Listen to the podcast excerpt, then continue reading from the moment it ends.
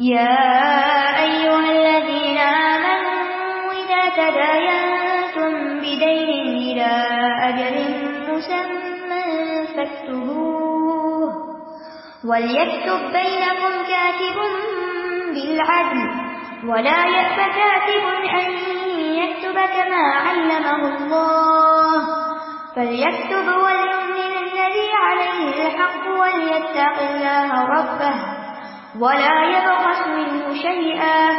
فإن كان الذي عليه الحق سفيها أو ضعيفا أو لا يستطيع أو لا يستطيع أن يمل، هو فليملل وليه بالعدل.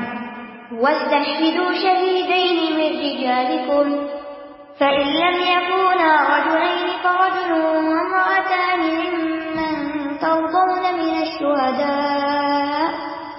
من الشهداء أن تضل إحداهما فتذكر إحداهما الأخرى. ولا يأبى الشهداء إذا ما دعوا. ولا تسأموا أن تكتبوه صغيرا أو كبيرا إلى أجله ذلكم أقسط عند الله وأقرم للشهادة وأدنى أن لا ترتابوا. إلا أن حاضرة تديرونها بينكم فليس عليكم فليس عليكم جناح ألا تكتبوها. وأشهدوا إذا تبايعتم ولا يضار كاتب ولا شهيد. وإن تفعلوا فإنه فسق بكم. واتقوا الله ويعلمكم الله. والله بكل شيء عليم. یا ایوہ الذین آمنو، اے لوگو جو ایمان لائے ہو، پھر ایمان والے کہہ کے پکارا گیا ہے، کیونکہ حکم اہم ہے۔ پچھلی آیات میں ہم دیکھ رہے ہیں کہ ایک طرف مسلمانوں کو، ایمان والوں کو صدقہ خیرات دینے کی ترغیب دی گئی، اور دوسری طرف سود سے شدت کے ساتھ بچنے کے لیے کہا گیا۔ یم حق اللہ الربا وہی اور صدقات اب آپ دیکھیے کہ جب انسان سود پر قرض نہیں لے سکتا اور بعض اوقات صدقہ لینا بھی پسند نہیں کرتا، تو پھر کیا کرے؟ پھر کس چیز کی ضرورت پڑتی؟ قرض لینے کی۔ تو ایسے معاشرے میں جہاں ایک طرف کوئی سود کا لین دین نہ کرنا چاہتا ہو، دوسری طرف صدقہ نہ لینا چاہتا ہو، تو پھر تیسری صورت ہی بچتی ہے اور وہ کیا ہے؟ قرض کے لین دین کی۔ یا پھر عام روزمرہ زندگی کے معاملات میں بھی انسان کو جو لین دین کے معاملات پیش آتے ہیں قرض کے علاوہ، جیسے خرید و فروخت میں، تو ان کے بارے میں بھی ہمارا دین ہمیں بہت اچھی طرح تعلیم دیتا ہے۔ جو اس آیت کے اختتام پر بھی ہمیں پتہ چل رہی ہے کہ وہ المکم اللہ اللہ تمہیں تعلیم دے رہا ہے اور اللہ علم والا ہے، اپنے علم کی بنا پر تمہیں بھی علم دے رہا ہے، سکھا رہا ہے۔ اور قرآن پاک میں آتا ہے کہ واللہ اخرجکم من بطون امہاتکم لا تعلمون شیئا اللہ نے تمہیں تمہارے ماؤں کے پیٹوں سے اس حال میں نکالا کہ تم کچھ نہ جانتے تھے۔ وجعل لكم السمع والابصار والافئدہ لعلكم تشکرون اس نے تمہارے لیے کان، آنکھیں اور دل بنائے تاکہ تم شکر گزار ہو۔ تو شکر گزاری کیسے؟ اللہ کی اطاعت کے ساتھ۔ بہترین شکر گزاری کیا ہوتی ہے؟ کہ اللہ نے جو کچھ ہمیں دیا ہے اس کو صحیح جگہ پر، صحیح طریقے پر استعمال کیا جائے۔ اور پھر یہ بات بھی یاد رہے کہ اسلام نے ہمیں صرف نماز روزے کی تعلیم ہی نہیں دی، یا صرف چند اخلاقی امور کی تعلیم ہی نہیں دی، بلکہ اس کے ساتھ ساتھ ہمیں معاملات کو باہم اچھی طرح نبھانے کی تعلیم بھی دی ہے۔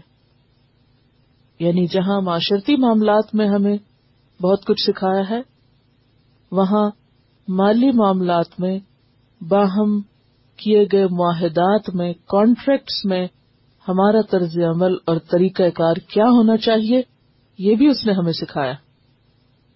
اور خاص طور پر وہ چیزیں جن میں حلال حرام کی بات ہو اور ساتھ ہی جن میں انسانوں کے باہمی تعلقات کے متاثر ہونے کا اندیشہ ہو، خرابی کا اندیشہ ہو۔ وہاں خود صحیح طور پر صحیح بات سجھا دی گئی۔ تو فرمایا یا ایوہ الذین آمنو اور یہ یاد رکھیے کہ یہ آیت قرآن پاک کی سب سے طویل آیت ہے۔ اچھا یہ بتائیے سب سے چھوٹی آیت کون سی؟ سورت المدثر کی آیت ہے تم نظرا صرف چھ حرف ہیں۔ ٹھیک ہے؟ سب سے کم حروف ہیں اس میں۔ تم نظرا مدثر آیت نمبر اکیس۔ اچھا یہ بتائیے، یہ ویسے ہی آپ کو تھوڑا جگانے کے لیے اور تھوڑا دماغ تیز کرنے کے لیے۔ یہ بتائیے کہ قرآن پاک کی وہ آیت کون سی ہے جس میں سارے حروف تہجی آتے سارے کے سارے لیٹرز، الفابیٹس موجود ہیں۔ بلکہ میں یہ چاہ رہی تھی کہ جب آپ کو حروف تہجی پڑھانے ہوں، تو اسی آیت کو بطور مثال آپ کو پیش کرنا چاہیے۔ تو الفابیٹس کی مثال کون سی آیت ہے؟ سورت آل عمران کی آیت نمبر 154 سورت آل عمران آیت 154 ثم انزل علیکم۔ اور سورت الفتح کی آیت نمبر انتیس۔ محمد الرسول اللہ والذین معه آخر تک۔ 29 سورت الفتح 29 آل عمران 154 ان میں تمام حروف ہجا آ گئے۔ چلیے اور یہ آیت طویل ترین آیت ہے قرآن پاک کی۔ یا ایوہ الذین آمنو، اے لوگو جو ایمان لائے ہو، اذا تداین تم بدین جب تم باہم لین دین کا معاملہ کرو الا اجل مسمى ایک مقرر وقت تک فخت ہو تو اس کو لکھ لیا کرو۔ معاملات دو طرح کے ہوتے ہیں۔ ایک، عام روزمرہ زندگی میں جو آپ کا لین دین چلتا رہتا ہے، جس کو آپ نقد معاملہ کہہ سکتے ہیں۔ وقتی طور پر معاملہ ہوا، وہی ختم ہو گیا۔ آپ نے پیسے دیے، قیمت ادا کی، چیز لی، بات ختم۔ لیکن بعض اوقات بات وہی نہیں ختم ہوتی۔ بات لمبی چلتی ہے۔ مثلاً کیسے؟ آپ نے چیز خریدی، لیکن آپ کے پاس پوری قیمت نہیں ہے۔ آپ کیا کہتے ہیں؟ اچھا آدھی میں ابھی دے دیتا ہوں آدھی چھ مہینے میں دوں گا، آدھی پھر چھ مہینے میں دوں گا۔ تو یہ لمبی ہوگی نا بات۔ آدھا نقد ہے، آدھا ادھار ہے۔ ایسی صورت میں بعض اوقات معاملات اگر لکھے نہ جائیں تو غلط فہمیوں اور بدگمانیوں کا اندیشہ ہوتا ہے اور اس کے بعد قریب ترین رشتے داروں میں بھی لڑائی جھگڑے شروع ہو جاتے ہیں اور گھر کے معاملات عدالت تک جا پہنچتے ہیں۔ تو ان ساری خرابیوں کو جو بعض اوقات محض غلط فہمی کی بنا پر ہوتی ہیں، جن کی کوئی حقیقت نہیں ہوتی، کسی کی بھی بدنیتی نہیں ہوتی، یا بھول کی بنیاد پر ہوتی ہیں۔ انسان کو نشان ہے، بھول جاتا ہے، بھول کی بنیاد پر ہوتی ہیں۔ تو اس میں اندیشہ ہوتا ہے کہ تعلقات باہم خراب ہوں گے، اس لیے اللہ تعالیٰ نے انسانوں پر رحم کرتے ہوئے انہیں اس بات کی تعلیم دی اور یاد رکھیے کہ تعلیم چودہ سو سال پہلے دی گئی تھی۔ آج تو اس قسم کی تعلیم کے بہت سے ادارے قائم ہو چکے ہیں، باقاعدہ جو مضمون کی حیثیت سے یہ سب کچھ پڑھایا جا رہا ہے۔ لیکن چودہ سو سال پہلے ان اربوں کے اندر جنہیں لکھنا پڑھنا بھی نہیں آتا تھا، انہیں اس بات کی تاکید کی گئی کہ اگر معاملات ایسے ہوں جو طویل مدت میں طے پانے ہوں، تو اس صورت میں پھر صرف زبانی کلامی معاملہ نہ کرو، بلکہ کاغذی ثبوت بھی فراہم کرو۔ کیونکہ اگر کاغذی ثبوت نہ ہو، تو بھول کی وجہ سے مشکلات ہو سکتی ہیں۔ تو ان مشکلات سے نکلنے کا طریقہ کیا ہے؟ حل کیا ہے؟ تحریر لکھا جائے۔ اگرچہ نقد بھی لکھ لیا جائے تو اچھا ہے۔ جیسے یہاں پر آپ دیکھیں کہ اس وقت آپ ایک ڈالر کی بھی چیز خریدیں تو کیا ہوتا ہے؟ فوراً رسید دے دیتے آپ کو۔ تو یہ رسید کیا ہوتی ہے دراصل؟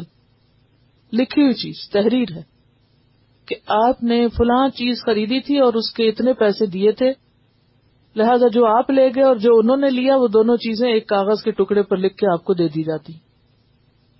تو یہ ہے نقد کو لکھنے کا معاملہ۔ اس میں پھر اگر آپ کبھی وہ واپس پلٹانے جائیں، تو کیا ہوتا ہے؟ رسید ضروری ہوتی ہے نا؟ رسید کے بغیر لے لیتے ہیں؟ آپ نے کہا، میں قسم کھاتی ہوں، میں نے یہیں سے چیز لی تھی۔ مانے گا کوئی آپ کی قسم نہیں۔ ثبوت لائیے۔ رسید کیا ہے؟ ثبوت۔ تو بالکل اسی طرح قرض کے معاملات میں بھی ثبوت۔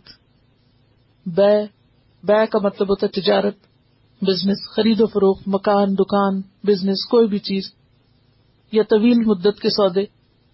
ایسی سب چیزیں محض زبانی کلامی نہیں طے ہونی چاہیے، لکھ کر طے ہونی چاہیے۔ اور پھر لکھ کر اس پہ گواہ بھی بنا لینی چاہیے۔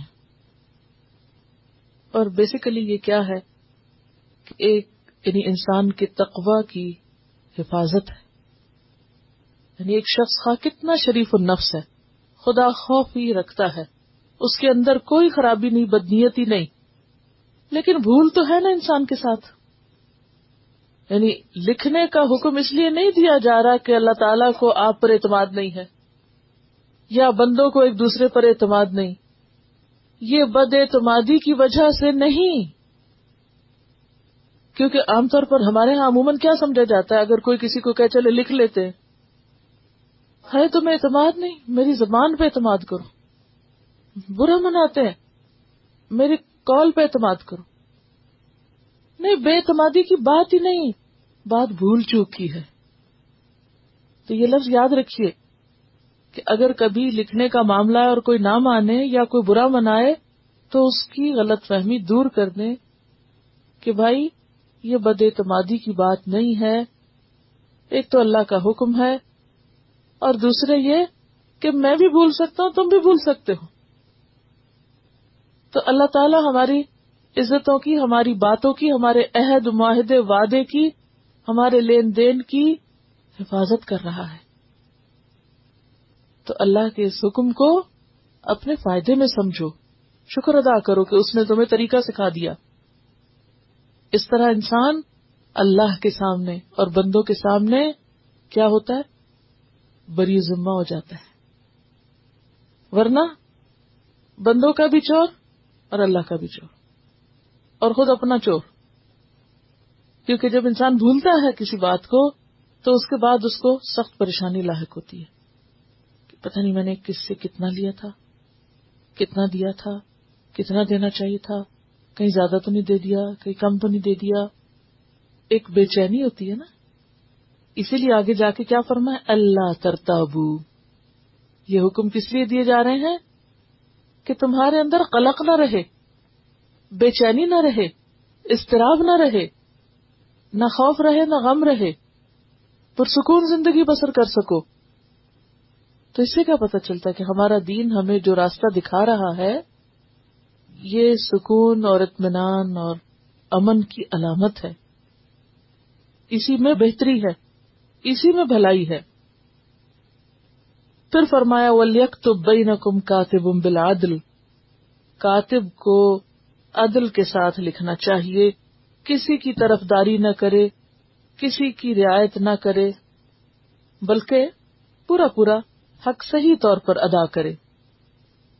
پلیت تو بین کم کاتب بل عدل اولا یا اب کاتب یکتبا اور کاتب کو لکھنے سے انکار نہیں کرنا چاہیے۔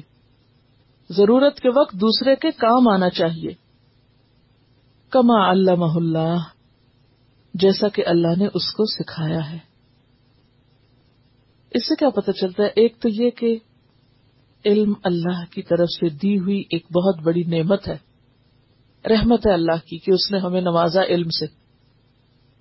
ٹھیک ہے؟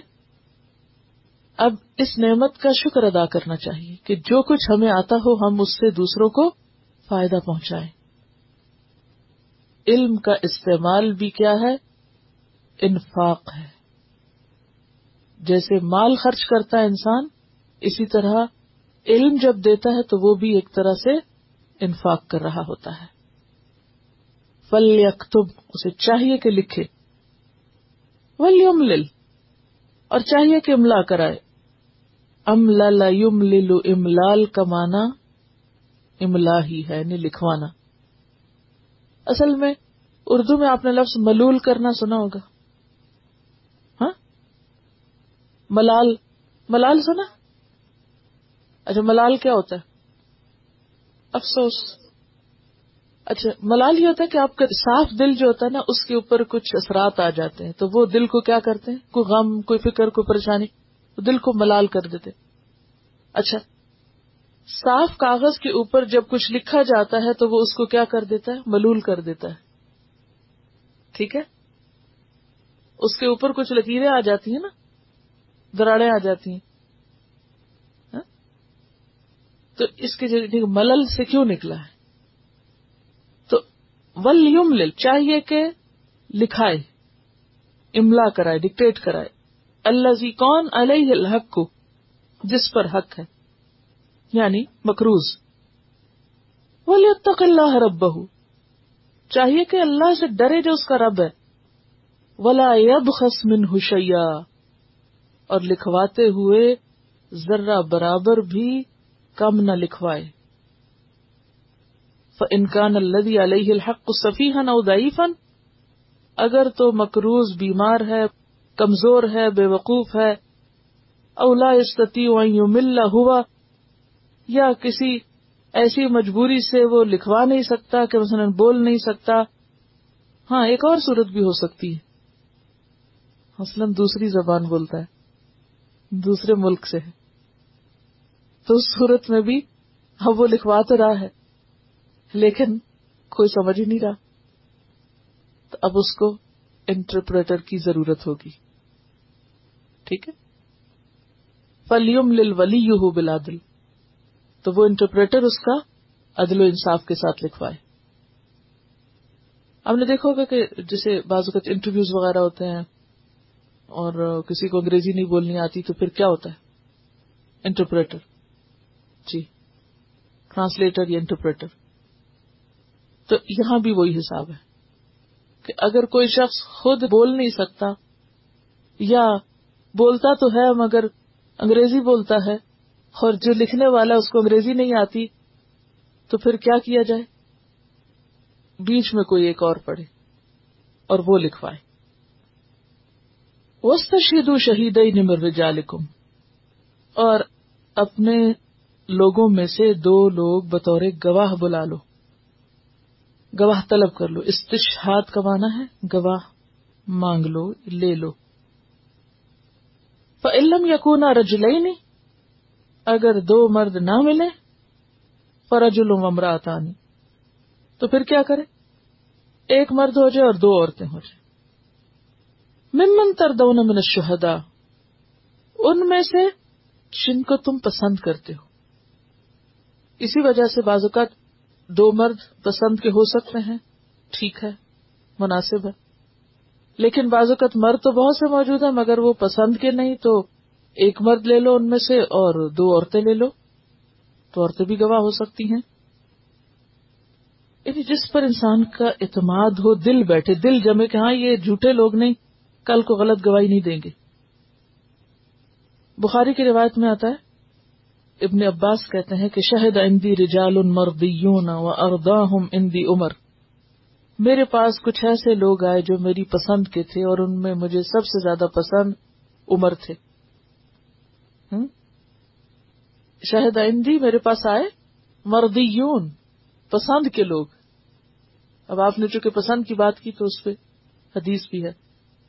میری پسند کے لوگ تو آپ سوچئے کہ جب آپ کو کوئی مسئلہ بیان کرنا تو آپ کس سے کرتے ہیں؟ جس سے آپ راضی ہوں۔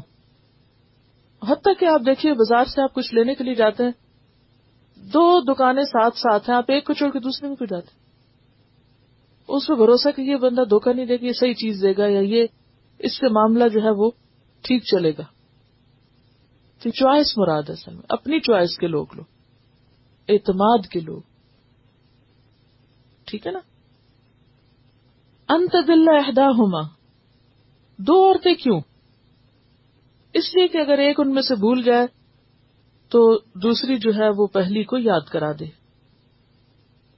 اب اس مسئلے کو میں ذرا مزید آگے جا کے الگ سے بیان کروں گی کہ دو عورتیں کیوں ایک مرد کے برابر۔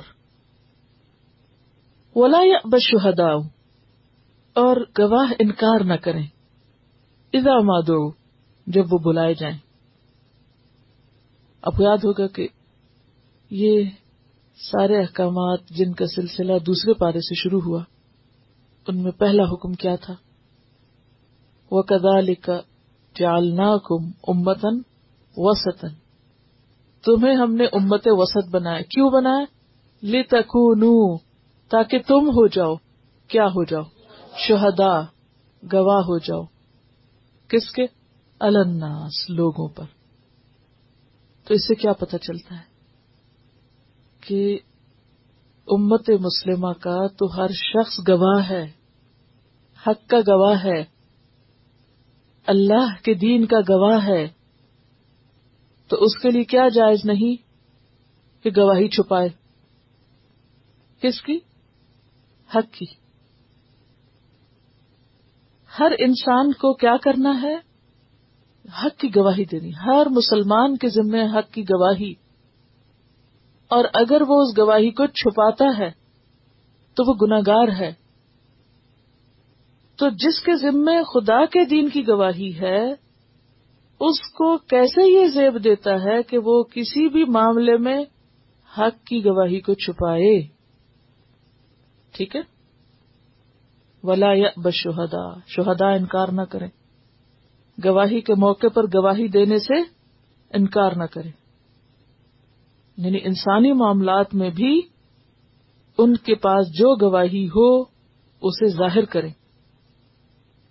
اصل میں اللہ تعالیٰ نے انسان کے اندر جو ضمیر رکھا ہے نا، ضمیر، وہ تقاضا کرتا ہے انسان سے کہ کہیں بھی جھگڑا ہو رہا ہے یا مشکل ہے یا کوئی معاملہ ہے اور اس کے پاس اگر حق کا علم موجود ہے تو وہ اس معاملے میں صرف بت بن کے نہ بیٹھا رہے، بلکہ کیا کرے؟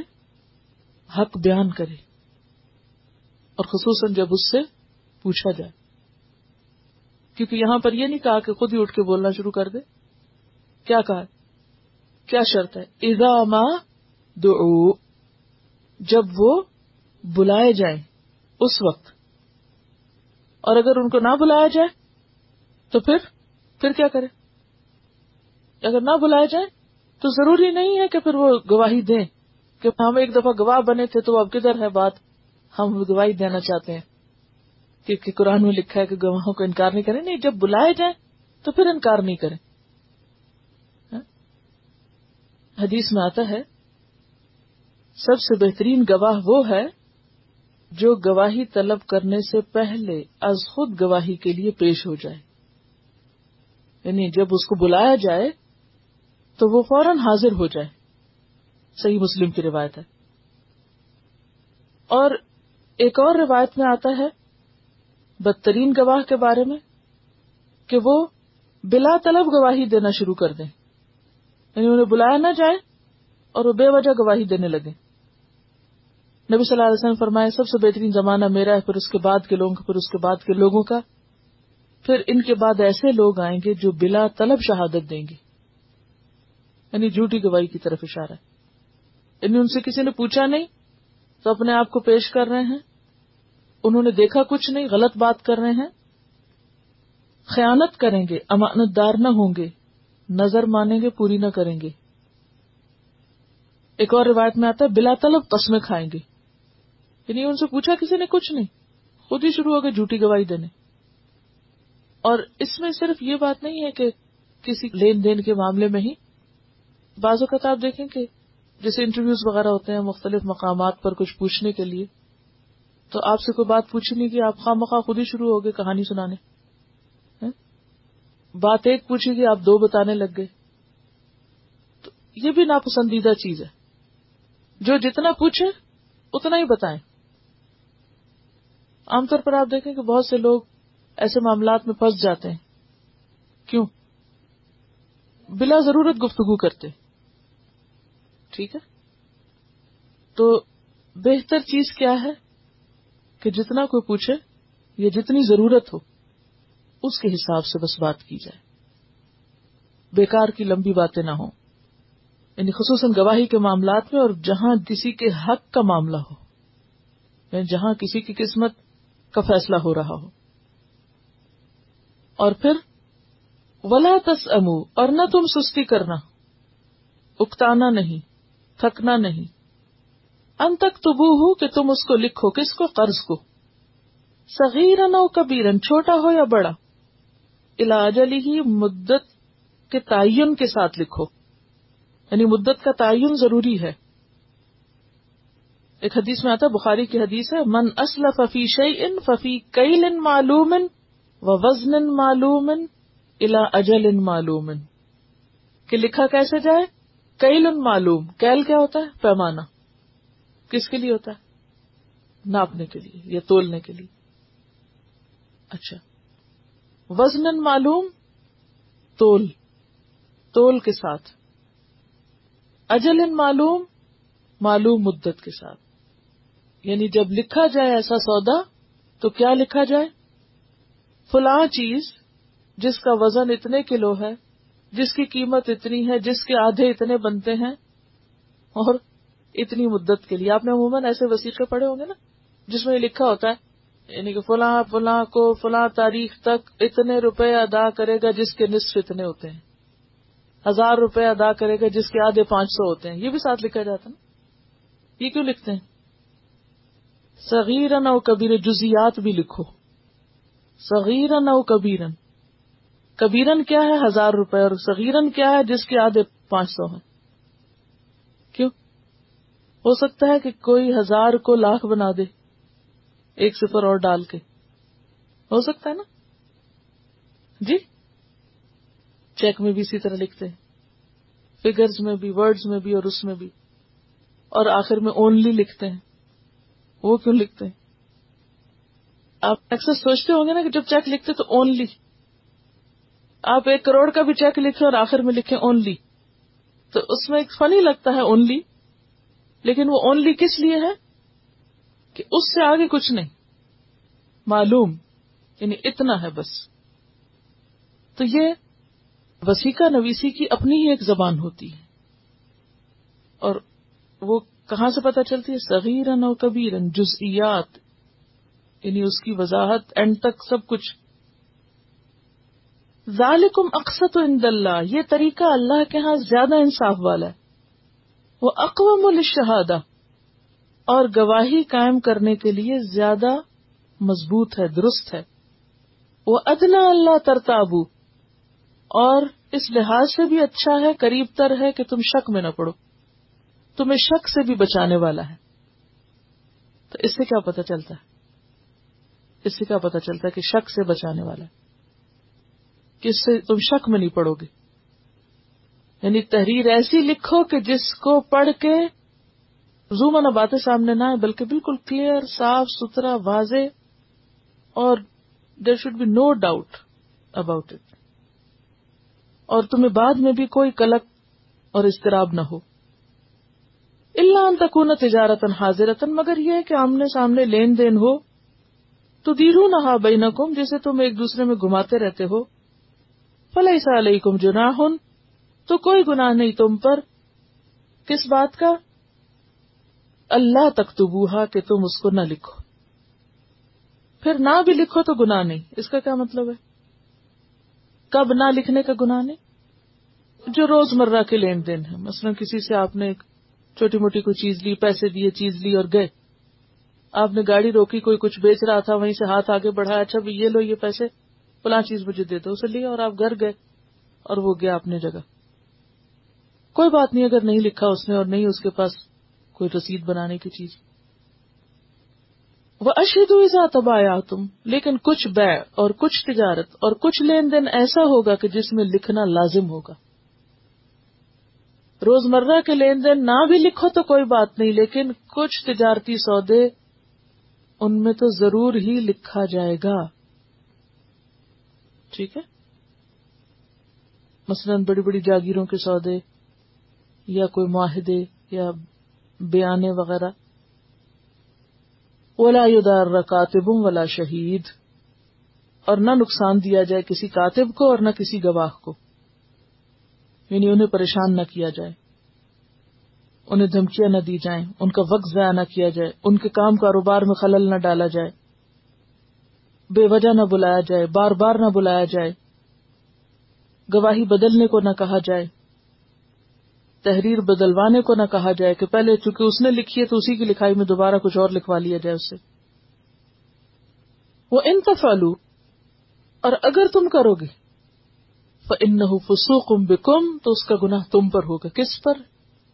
جس نے کام غلط کرایا ہوگا۔ ٹھیک ہے؟ اب اوقات ایسا تھا نا کہ کاتب کو پریشرائز کر کے آپ ایک کام کروا لیتے ہیں۔ تو گناہ کس پہ؟ جس نے کرایا۔ فسوقم بکم۔ واتق اللہ۔